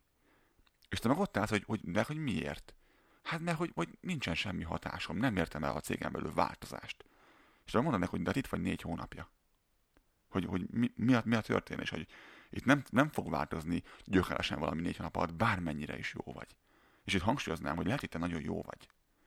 De ez nem így működik. Csak ők ugye ezt szokják meg, hogy amikor ő a földhöz veri magát a szülő, megveszi neki, amit kell, hogyha ő párkapcsolatot akar, akkor balra vagy jobbra swipe-ol a kijelzőn, hogyha ő ö, sikerélményt akar, akkor rátextel 10 darab ismerősére, aki közül majd 5 vissza fog, vagy 3 vissza fog textelni, és akkor már is van kivel beszélnie, és a valóságban nem találkozott közben senkivel, csak jegyzem meg halkan. És a munkahelyen meg ráébrednek arra, hogy mert két olyan terület van, ahol nem működik ez ilyen instant. Az egyik a munkahely, a másik a párkapcsolat. Egy rendes párkapcsolat nem alakul ki instant. Azon dolgozni kell. Lázadó, ti mennyi ideje vagytok együtt a feleségeddel? Ezt szabad elmondani? 2001 óta, ami 16 év. Több mint 16 év, 16 és fél, ha pontosak akarunk lenni. Micsoda instant kapcsolat, nem? Igen, igen. Nem, ez teljesen egyértelmű, tehát hogyha ha, ha szeretnél, ha céltudatos vagy, az egyáltalán nem baj, az kimondottan jó. Az, hogyha ha erőfeszítéseket akarsz tenni annak érdekében, hogy, hogy napról napra több, jobb, értékesebb legyél, az megint csak rendben van. És tedd is kérlek, hogy tedd. Így van, és tegyük is ezt, egyértelmű, tegyük is ezt. De ugyanakkor milyen tátott szájjal, ölbetett kézzel várni a csodát, hogy, hogy na, hello, akkor megjöttem, itt vagyok, és akkor nézzük, hogy mit kaphatok. Nem, nem. Tehát, hogyha akarsz valamit, akkor tegyél érte. És legyél türelmes. Bármit tehetsz, de türelmetlen nem lehetsz. Így van, és legyél kitartó. Tehát, hogyha először nem sikerül, akkor, akkor fussunk neki másodszor. Vagy fussunk neki harmadszor, de ha ezt nem akarod csinálni, akkor, akkor fordulj egy picit más irányba, és indulj el arra. Csak könyörgöm, ne egy helybe totyogjál, hanem, hanem menjünk valamerre. Minden nemű részlet megosztás nélküli. Pontosan emlékszem arra, amikor elkezdte udvarolni a feleségednek. Nem volt két perc, ugye? Jól emlékszem, hogy nem volt két perc? Nem, nem, nem, egy pár hónap beletelt. Tehát pár hónap kemény munkával lett az, ami, aminek az eredménye most kettő darab gyönyörű szép gyerek. És milyen érdekes, hogy ez nem úgy lett, hogy pikpak. Elkezdtél udvarolni, több hónap eltelt, majd utána több év eltelt, mire ebből lett valami gyerek. Mire ebből eljegyzés lett, aztán pár év megint eltelt, mire ebből házasság lett, esküvő lett, házasság lett, aztán megint eltelt egy kis idő, amire, amire két gyermekkel lettünk megáldva. Látod? Tehát ez megint egy olyan dolog, ahol nem lehettél türelmetlen, mert tizen év telt el. Rengeteg idő, kitartás és közös munka. Tehát muszáj egy irányba evezni, eh, egy irányba húzni a szekeret, mert különben... De ez megint kommunikáció kell. Egymással való kommunikáció. Így van, ugyanez van akár egy, egy, egy cég életében is, már most egy picit elkanyarodtunk ettől a témától. Szóval egy cég életében is ugyanez van, hogy, hogy uh, a vezetés kijelöli az irányt, és gyakorlatilag a, a, a legutolsó uh, kétkezi melósnak is, a takarítónak is abba az irányba kell tartania. De ehhez megint vállalati kultúra kell. Ehhez az kell, hogy erről legyen beszélgetés, és nem, nem izé nemzeti konzultáció, nem erre gondolok hanem rendes beszélgetés, ami két irányú. Nem, ilyen, nem, nem, nem, nem. És nem. a másik, hogy foglalkozni kell a saját alkalmazottaiddal, a saját feleségeddel, a saját gyerekeddel, a saját férjeddel, teljesen hogy miről beszélünk. És föl kell ismerni azt, hogy a generációk között különbségek vannak, óriási különbségek vannak, amelyek feszültségeket is okozhatnak. Mi egy olyan korban nőttünk fel, átadóval, ahol mi végignéztük azt, amikor még volt egy kicsi az előző világrendszerből ott nálunk Magyarországon, tehát 89 előtti rendszerből, mi még akkor jártunk iskolába, mi még tudjuk milyen volt, amikor nem volt még vonalas telefon sem, nem hogy mobiltelefon, vonalas telefon sem. Hát, internet sem volt, meg semmi egyéb ilyesmi nem volt. Sőt, ha valaki emlékszik még a pénzbedobálós telefonfülkékre, a, a vastag telefonkönyvvel alatta. Majd a kártyásokra a telefonkártyásokra. Majd jöttek a kártyás telefonok, aztán szépen lassan ezek is kikaptak, és, és bejött az életünkbe a mobiltelefon. Az egyszerű hétköznapi monokrom kijelzős mobiltelefon, több tízezer forintért feltöltőkártyás csomagban, 60-70 forintos pezdiakért. Voltam egy management tréningen most a héten, és a, a trénernek volt egy ö, ilyen, emlékszem még a, a kihajtós motorol a telefonokra, ez a, pengékre, a blade-re Hát az legalább tíz éves. Egy olyan kihajtós Jó. telefonja volt az embernek ma a héten. Ne. És ez egy új telefon volt, ilyet gyártanak. Ez egy új készülék volt. Én, wow. én elvettem tőle, és megnéztem a készüléket, és megkérdeztem, hogy mi viszi rá az embert arra, hogy ilyen legyen, és azt mondta, hogy az, hogy ő neki egy telefonra van szüksége. És ő neki, és itt kanyarodok vissza ahol indultunk, nincsen szüksége arra, hogy arra Facebook értesítések jöjjenek, és mi egymás, mert neki arra kell koncentrálnia, amikor dolgozik, amit csinál. És neki kettő telefonja van, és ekkor elővette zsebébe egy iPhone-t is. Cél hardware. És azt mondta, hogy van, van ez, van ez, ami ki van kapcsolva neki reggel 8-tól este 7-ig. Nincs bekapcsolva. Majd akkor bekapcsolja, és csinál vele mindent, és napközben a melós telefonja pedig egy teljesen buta telefon. Azért, hogy minden nemű értesítés elkerülje őt, addig, amíg, amíg arra kell figyelni, amit csinál. Mennyire érdekes gondolat? Emlékszel még arra, amikor, amikor mentünk ki Németor, nem, Ausztriába VHS kazettáj, videókazettát venni, amin hangolámondással voltak filmek. Meg a videomagnót, meg a hűtőt. Meg a két, kettő vagy négy fejes videomagnót. Bizony. mert, mert, mert, ha megállítottad a képet pillanat megállítással, akkor volt, hogy rángarozott a kép, ha csak két fejes volt, és nem négy fejes. Ma meg mi van? Sírunk azért, hogy nincsen Netflixen magyar felirat akkor meg hangolámondás Már hagyjátán volt rajta hangolámondás, és nem mondjuk egy ilyen, ilyen nagyon sokat szóra lemásolt, igen, igen nagyon hanem sokat németül volt. német nyelvű vagy angol nyelvű kazetták voltak. Ja, Hans Jakob, snella, snella. vettük föl a, vett, emlékszel, vettük föl a rádióból a számokat, és imádkoztunk, hogy ne beszéljen bele a kívánság a vezetője. Igen, igen, igen, igen, igen. A szám elejében. Volt ilyen is amikor még kirok kihordták a napilapokat, és még ma is van, aki, aki napi napilapot hordja, emlékszem még mamámnak jött a Szabadföld, óriási. Tehát Szabadföld, ilyen újság cím, hogy Szabadföld, óriási. És hozta mindig, hozta neki a, a postás, és adta oda a kezébe, és ismerte a postást. Papírtérkép. Kilátogatós papírtérkép, van, aki még most is azt használja, mert hogy az megbízhatóbb. meg, meg lassú, de mindegy, meg elterül a figyelmered, de én még ma azért sírok, hogy a kocsimmal lévő navigációs DVD-n elavult az adat. Érted? A, mennyire volt szerinted napra kész a, tér, a papírtérkép? Igen. Pedig az mennyire disztraktív, mennyire elvonja a figyelmet bármiről egyébként, amit tudsz csinálni mellette, amíg azon kikeresel valamit. Na most gondolod, hogy a Google Maps-en az annyira interaktív, hogyha bármi ö, észrevételed van, azt beküldheted nekik, felülvizsgálják, és lehet, hogy egy hét múlva már aktualizálva is van az információ. Engem meg, hogy itt még bár fűzek még valamit. Én nem szeretem az Apple-nek a navigációját, mert még gyenge a Google Maps-hoz képest, de van, amikor azt használom, mert az órámmal nagyon-nagyon jól működik együtt. Tud olyat csinálni, hogy én megmondom, hogy gyalogolok, és nem akarom nézegetni az hogy merre kell gyalogolnom, viszont nem voltam még arra, mert párommal szoktunk sétálni. Én belövöm a navigációt, és az óra megrántja a kezemet balra vagy jobbra a sarkon, hogy nekem merre kell fordulnom.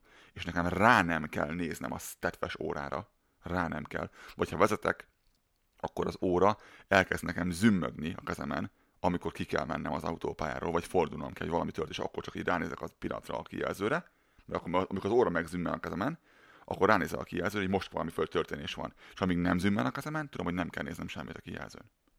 Ez megint kevesebb figyelem, kevesebb elvonás arról, amit csinálsz a vezetésről vagy a páradról. A, tehát a technológia nem csak rossz lehet, ezt akarom mondani. Igen, de hát ugye a, a, retro emberek azt mondják, hogy hát mi van, hogyha történik valami a telefonoddal, lemerül, nem indul el az applikáció, észak-koreaiak lelövik a műholdakat, akármi. Ja, hát ettől én még tudok térképet olvasni, csak nem akarok. Ugye? Igen. Nem ugyanaz a Mert kettő. ugye, ahogy mondtam, hogy a mai napig van olyan kollégám, aki papírtérképet használ, 2017-ben egy 2016-os kiadású térképet, amiről ugye tudni kell, hogy mire abból 2016-ra térkép lett, ott 2015-ben le kellett zárni az adatbázist, tehát az adatgyűjtésnek a nagy része az valószínűleg 2014-ből származik. Tehát lehet, hogy te elmész a boltba meg, vagy a benzinkútra megvenni egy vadi új térképet, de az általában azért egy, másfél, hát de inkább két éves információt tartalmaz. Azt már nem is mondom, hogy nincsenek benne útvonal információk, balesetekről, felújításokról és ilyesmiről, tehát azok, azokból eleve kimaradsz, amit én ha megnézek, már eleve nem megyek arra. Én most, mikor jöttem haza erről a Így tréningről, van, amit és csak cím, és csak cím alapján tudsz navigálni. Még mondjuk a Google Maps-nek megmondod a cégnek a, a nevét, és listázza neked az összes telephelyet. Plusz, amikor jöttem haza, most legutóbb, amit mondtam erről a tréningről, konkrétan megnéztem, hogy nekem erre vagy arra kell mennem, mert onnan mehettem két irányba is, mehettem a körgyűrűn is, meg mehettem a, az észak-déli irányú, a középső autópályán a városon keresztül. Igazából az észak-déli autópálya lett volna a jó, de a körgyűrűn mentem, mert egyetemben látszott, hogy akkora baleset van a, a, a, a rövidebbik úton, hogy én ott azt nagyon meg fogom szívni, és így körülbelül 4 órával értem haza előbb a hosszabbik úton, mint ha a rövidebbiken mentem volna, nem tudván azt, hogy mi történt ott. Akkor még egy kérdés. Uh, e-mail és fax. A fax miért nem tud kihalni? Miért használják a cégek a mai napig a faxot? Ettől én ki vagyok teljesen borulva, hogy mi is használjuk, és mi is. Én nekem naponta kell legalább három oldalt faxolnom egy másik embernek. Minden egyes napomon a munkám része az, hogy három darab kimutatást nekem nem ilyen kell elküldenem, hanem el kell faxolnom, és nem tudom értelmezni. Még, még megtenném azt is, hogy a papíron lenne, mert nem erről van szó, de ha papíron lenne, akkor én beszkennelném és elküldeném PDF-ben, e-mailben, és nem, nekem ki kell nyomtatnom a gépből, és el kell faxolnom, és ettől a hátamon hullik a szőr. Nem értem. Ahelyett, hogy becsatolnád uh, egy csatolmányként egy e-mailben, és már el is küldted 15 másodperc az egész körülbelül. Mert hogy Excelben van. Mert hogy Excelben van, amit küldök, és megőrülök ettől, hogy miért tényleg védafákat egyél hódot, komolyan mondom, hogy nem értem ezt, miért csináljuk, ez semmi értelme nincsen. És ez nem, akinek dolgozom, ez nem egy kis sufni cég, hanem rohadt sok Hát De alkalmazottja van. gondold el, hogy azon túl, hogy, hogy, hogy A4-es papírra nyomtatnak mondjuk, van még a hőpapíros fax, ami aztán az abszolút kezelhetetlen, és valami igazán ótvar minősége van. Tehát ahelyett, hogy írnál egy, egy, egy gyönyörű szép e-mailt, amire egyébként hogy jó ránézni is, tehát egy vizuális élmény a faxhoz képest, Vagy legalább van esélyem arra, hogy jól nézzen ki, ha akarom. becsatolod a, a fájt, kérhetsz orvosási visszaigazolást, több címzetnek el tudod küldeni egy időben. Én itthon, megvalom őszintén, vettem egy multifunkciós nyomtatót, aminek már pár tízezer forintos befektetés volt az egész, tulajdonképpen telefonról, számítógépről, kábelek dudosása nélkül tudok szkennelni és nyomtatni. Kell még ennél több? És egy Faxolni, faxolni tudsz vele? nem tudok vele faxolni, nem is akarok. Istenem.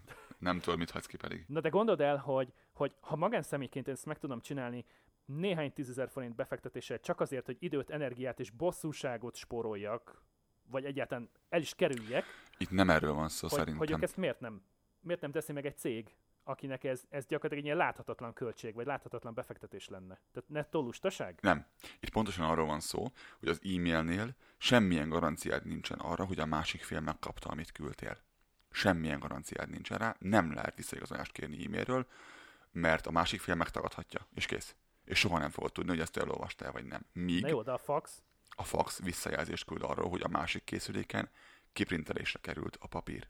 És innentől te erre tudsz hivatkozni, tudod verni a nyálat rá, hogy már pedig te megkaptad, mert látom, itt van nálam a visszaigazolás, hogy megkaptad, bassza na jó, meg. de honnan tudod, hogy az a megfelelő ember kezébe került, és a takarítónő nem kukázta ki? Mert ez már téged nem érdekel. Mert a cégük megkapta. Míg az e-mailnél nem tudod, hogy egyáltalán beérkezett az ő szerverükre, vagy Na nem. jó, de akkor ezt megkerüljük, de akkor ezt megkerüljük ki, és küldjük el a hivatalos dokumentumot egy kerékpáros futárral, vagy küldjük el tértívövényesen postai úton. Hát az meg drága. Az meg Na drága. jó, de a fax az bíróságon nem bizonyít ö, erejű. Ezt nem tudom, de a cég, de például a mi cégünk, az pontosan ezért Magyarországon használja. legalábbis így van, hogy egyetlen egy a hiteles út, ha te tértívövényesen postai úton küldöd. Igen, tehát egy, Valaki aláírás, illetve van egy kézbesítési vélelem, hogyha az első két körben elködötteket te nem vetted át, mert mit tudom én, nem akartad átvenni, vagy nem volt olyan senki, aki, aki aláírta volna, hogy átvette, tehát inkább visszaküldtétek. Ilyenkor működik a kézbesítési vélelem, és a Magyar Posta egy ilyen megbízható hivatalos szerve ebben a tekintetben. Még mondjuk, hogy te elfaxolod, az körülbelül olyan, mintha nem történt volna semmi az égvilágon. Ja, nem mindegy, ez nem tud kihalni, ez minden, minden, más, minden más megfekszik már itt a környéken, de ez, ez nem tud meghalni. Valamilyen szinten ide kapcsolódik, bocsánat, hogy ö, megint közbevágok és belét folytam a szót jól. Csak nyugodtan, csak nyugodtan. Nem érdekes, amíg itt vér nem folyik, engem nem zavar. Ha valakinek van még otthon elfekvőben ö, új autók katalógusa, akkor csak nézze meg azt, hogy Küldje már el. Egyrészt küldje el, de ne a katalógus, nem az új autót. Szóval, hogy nézze meg, hogy a, az autók extra listáján mi volt 1997-ben, és mi volt most. Mi volt 2007-ben, és mi volt most 2017-ben, vagy mi van most 2017-ben az extra listán. Rengeteg, rengeteg uh, elektronikai uh, extrával vértezték fel az autókat is. Alapvetően technológiai, tehát, tehát elektronikai fejlesztéseket fogtok látni. Tehát nem az fog történni, hogy, hogy ö, 97-ben mi volt az extra listán? Az a klíma, meg az ABS, meg az elektromos ablakemelő? Tehát körülbelül ezek. A dupla légzsák. Nyilván itt függ attól, hogy milyen autógyárról beszélünk, milyen autógyárról beszélünk, mert mondom, ezt az infinity már szoktam én, én mindig, mindig lovagolni, hogy az 2007-es év, vagy 8-as, most nem tudom, tehát 10 éves autó maradjunk ennyiben, és olyan a felszereltsége, mint amilyen a mai autóknak az extra listájának a teteje az átlagosak közül. Tehát ez nagyon függ ettől is, de valóban igen. Az elmúlt 10 évben, a, 2000, a 97-2007 között Ott is látványos a különbség. nagyon jól mondod, ott mechanikai dolgokat is látunk, de ott, de ott mechanika, rengeteg mechanikai dolog lett ott. Ott lettek. Alapvetően azt szokták mondani a hozzáértő emberek, hogy olyan 2005 környékére megvolt minden olyan technológiai fejlesztés, tehát ilyen, ilyen fizikai fej- fejlesztés, ami egy autóhozáshoz kell. Utána, amiket már felszöttünk rajta, azok csak rontják az autókat, nem, nem javítják. Az már csak elektronika. Tehát az már csak komputer, csak számítástechnika. bonyolultabb lesz, több hiba lehetőség lesz benne, és nem kell a jó autózáshoz. Ezért venném én az utolsó E46 M3-at, ö, mint M3-as BMW-t, és utána semmi más nem érdekelne, vagy azért szeretnék én olyan autót vásárolni, és fogok is, ami, ami egy, egy, egy Mazda Miata, egy MX-5, egy, egy Honda S2000, egy olyan autó, ami, ami autózásra való, és nem pedig tele van technikával, pedig én imádom a technológiát, csak nem ad a vezetési élményhez semmit. Mit mondasz egy Teslára? 2007-ben, 10 évvel ezelőtt senki nem tudott a Tesláról, mert, mert tulajdonképpen nem is létezett egy ilyen, egy ilyen 128 ezredik garázs cég volt. Aztán 2008-2012 között elkezdte gyártani a Roadster, ami miatt uh, rengeteg kritikát kaptak, uh, kilettek röhögve, szembe is, a hátuk mögött is. Olyan is voltam, ilyen mondjuk. Így van, de hát figyelj, valahol el kell kezdeni. Első autó, persze. Mondj, tíz év eltelt, hol tart most az elektromos autógyártás, hol tart most a tes- Tesla, ö, hogy állnak hozzá a, a konkurensek, és hogy itt nem mondja kisebb nevet, itt van például uh, Dieter Zecse, remélem jól mondom a nevét, ő a Daimler uh, Benz, Mercedes-Benznek a, a leglegfejesebb uh, embere, aki azt nyilatkozta most nem olyan régen egy interjúban, hogy neki hát tulajdonképpen nem a luxusautógyártók, tehát nem egy Audi, egy BMW, egy Lexus a konkurencia, mostantól kezdve úgy érzi, hanem egy Amazon, egy Tesla, egy Google, tehát az, az informatikai ö, cégeket tartja konkurenciájának gyakorlatilag, és nem pedig az autógyártókat. És ezt nagyon jól teszi egyébként. Ezzel abszolút egyet tudok érteni. Az a helyzet, hogy a Tesla egy nagyon nehéz kérdés, mert mielőtt még itt a trollok elkezdenek hangosan üvöltözni, igen, tudom, értem, és értjük azt, hogy ez egy lufi. Látjuk, értjük azt, hogy rengetegen rengeteg pénzt tesznek bele abba, és a Teslából igazából sok nyereség nincsen. Világos, látjuk. De ami hatása van az autógyártásra, ami hatása van az egészre, hogy Kínában most olyan törvény látszik átmenni, ami alapján meg fogják határozni konkrétan az autógyáraknak azt, hogy mennyi elektromos autó, százalékosan mennyi elektromos autót kell nekik eladniuk évente ahhoz, hogy az országban maradhassanak, ez vitathatatlan. Tehát egyszerűen olyan változásokat hoz a piacra, ezért is mondtuk a legelején az egész beszélgetésnek, hogy ez egy olyan cég, amely egy Infinite, egy, egy végtelen játékot játszik, mert nem azzal foglalkozik, hogy a, a régi patinás autógyártók mit csinálnak, hanem azzal foglalkozik, hogy szerinte mi lenne jó. Így van, ők írják a játékszabályokat mostantól kezdve, ha tetszik, hanem ez van. És ugye azt tudni kell, hogy egy cég az, az, az pontosan tudja, hogy miből tud profitot termelni. Tehát tudja, hogy miből megy. Jó esetben. Jó esetben, igen. Tehát ideális esetben pontosan tudja azt, hogy, hogy, hogy adott pénzbefektetéssel ő mekkora hasznot tud elérni, mi az, amit el fog tudni a piacon adni, mi az, amiből meg fog tudni élni. És akkor, ha már most erre reagáljak a, a, a megjegyzésre, hogy ugye lehet ö, ö, veszteséges egy, egy cég, aminek ugye az a véges játék, mert ugye annak vége a csőd, és akkor annak annyi, nincs több termék, nincs több szolgáltatás, akkor akkor, akkor ebből a, idővel akkor ebből a, ebből a, a veszteséges dologból átmegy nószadósba, ami ugye papíron marha jól néz ki az adózás miatt. De minimum átmehet, tehát ha jól csinálják, átmehet. átmehet. Nem biztos, hogy átmegy, de átmehet. Ha, ha ügyesek és jól csinálják, akkor átmehet, ez így van végtelen játékot játszanak, és ezt nagyon jól játszák, akkor fordul át az egész ez egy ilyen nyereséges dologba. Tehát onnantól kezdve megéri ebben foglalkozni, és ha jól csinálják, akkor meg egyre inkább megéri ebben foglalkozni, hiszen egyre több lesz a, a cégnek a bevétele, egyre több lesz a tőkéje, egyre több lesz a haszon. És látjátok mai fiatalok? Így lehet befolyásolok a, a jövőre. Nem három hónap alatt, nem három év alatt, nem három ö, hét alatt, hanem tíz év alatt. Tíz év alatt jutott el a Tesla oda, hogy a a, a sufni cégből egy, egy olyan hatása lett a világra, ami, ami, ami nélkül nem tudom, merre tartanánk most. Erre reflektálva akarom elmondani, hogy eh, gondolom nem sokan tudjátok, de Elon Muskról az a hír terjeng, hogy, hogy egy olyan 14 órát, 16 órát dolgozik per nap. Mint, a, mint, a, leg, mint a legtöbb cégvezető egyébként, aki, aki próbál így elérni dolgokat. És mindezek nélkül nem tudta volna azt az eredményt elérni 10 év alatt, hogy gyakorlatilag most már a több mint 100 éves Mercedes, és ugye itt nem beszélve mondjuk még a, a Fordról, a BMW-ről, vagy akár a kínai gyártókról, kínai autógyártókról, gyakorlatilag őket, a Teslát, a tíz éves céget szemeltek ki. Kettős érzéseim vannak a Teslával kapcsolatban, mert ö, teljesen más, mint amit én egy autóról gondolok. Lesz egy külön adásunk majd róla egyébként. Fogunk ennek szentelni egy külön adást, így van, mert mert van akkora a téma, és van, és van annyira fontos manapság. Gyakorlatilag megkerülhetetlen. Tehát én egy autóról, amit gondolok, az a, az a benzingőz, az az, hogy, hogy rettenetesen forduljon ö, nem kell, hogy gyorsan menjen. Tehát nekem a Bugatti Veyron az, az, az, az nem mozgat meg kicsit sem. Em, engem egy, egy Toyota GT86, egy Mazda MX-5, egy, egy Honda S2000, egy bármi, ami, egy, egy E46 M3, de E46 330. Minden olyan, ami, ami, ami autó, amivel, amivel küzdeni kell. Egy Fiat 500 abarttal mentem egyszer, és vicsorogtam, folyt a vérem folyamatosan, mert úgy közöttem a kormányjal, és, és úgy éreztem, annyira adta elő magát a 60-nál a kocsi, hogy úgy éreztem, hogy én vagyok a sasmadár és közben mögöttem az orrátúrva jött egy Peugeot 307. Tehát, hogy, hogy így, és én meg közben mondom, én vicsorogtam, mint az állat, és, és mentem keresztbe hosszába, és én rettentően jól éreztem magamat 60-nál. Tehát nem volt annak a veszélye, hogy én meg fogok holnap halni. Nem akartam legyőzni egy Bugatti Veyron, amit nem vagyok képes legyőzni, és nem akartam meghalni vele, hanem egyszer jól éreztem magamat. A Tesla ezt nem tudja, de a Tesla annyira fejlett, annyira vonzó a technológia, ami benne van. Én többször ültem benne, és rettenetesen Én azt is mondanám, hogy a kettő azért két külön kategória. Még ha autók is. Tehát, hogy az autók nagy családján belül azért egy... Egy, egy teljesen más világ.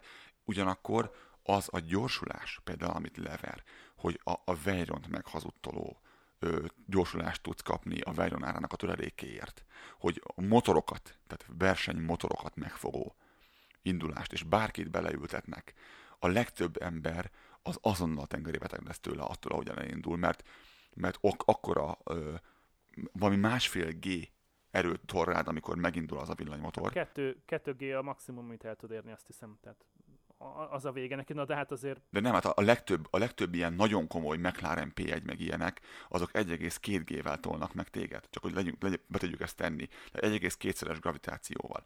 Ez, ez simán 1,4-1,5-ös gravitációt rától egy indulásnál, és közben úgy néz ki, mint bármi. Na de ne felejtsük el, hogy, hogy 10 éve vannak a piacon még egy másik gyártó meg már akár 110 éve. Igen, az a különbség, hogy nagyon sokan tudnak csinálni pontos kormányzást, és nagyon kevesen tudnak csinálni jó kormányzást. A Tesla-nak jó a kormányzása. Tehát most nem, nem akarok megint autózásba elmenni, egy szó mint száz fiatalok, idő kell ahhoz, hogy valami történjen, cégek meg kéne becsülni az alkalmazottakat, mert ő belőlük van a pénz, nem a vásárlóból. Ezt szeretném, ha nem győzem hangsúlyozni. A vásárlót nem tudod elérni alkalmazottak nélkül. Pont. És ha te folyamatosan képzel az értékesítőidet, mert, ki, mert kihullanak, mert megölöd őket, akkor folyamatosan egy félkész értékesítő fog értékesíteni. míg hogyha neked van alkalmazott, aki ott dolgozik 10 és éve, lehet bármilyen jó a termék, hogyha nem tudod eladni, akkor ennyi. megint véges lesz a játék, és csődbe mész. Ennyi. És hogyha neked folyamatosan az energiát arra kell folytani, hogy másokat taníts, ahelyett, hogy a saját dolgoddal foglalkoznál, nem tudsz sikeres lenni. Pont. Uff, beszéltem, azt gondolom. Tehát ez, ez lett volna a, a, a mai témánk. Szorult-e beléd még valami? Vevőkhöz is szólnék, egy, egy, egy kedves, mondom lenne a vevő, kedves mondatom lenne a vevőkhöz, olcsón venni szart nem éri meg. Ó, ez nagyon fontos, igen, ezt örülök, hogy még hozzátetted. Fogunk szerintem egy adást, megígérem annak, hogy külön, hogy miért érdemes pénzt kiadni, és miért nem érdemes pénzt kiadni, mert ebbe az adásban nem nagyon ö, ment bele ez mélyebben, mentünk bele ebbe mélyebben. De ö, ez nagyon fontos, örülök, hogy ezt megemlítette, erről fogunk beszélni még későbbiekben is mindenképpen, hogy miért adj ki pénzt, és miért ne adj ki pénzt. Illetve amikor veszel valamit, akkor ne csak és kizárólag az árcímkét nézd. Köszönjük a mai figyelmeteket, sziasztok! Köszönjük szépen, hogy itt voltatok velünk, sziasztok! Get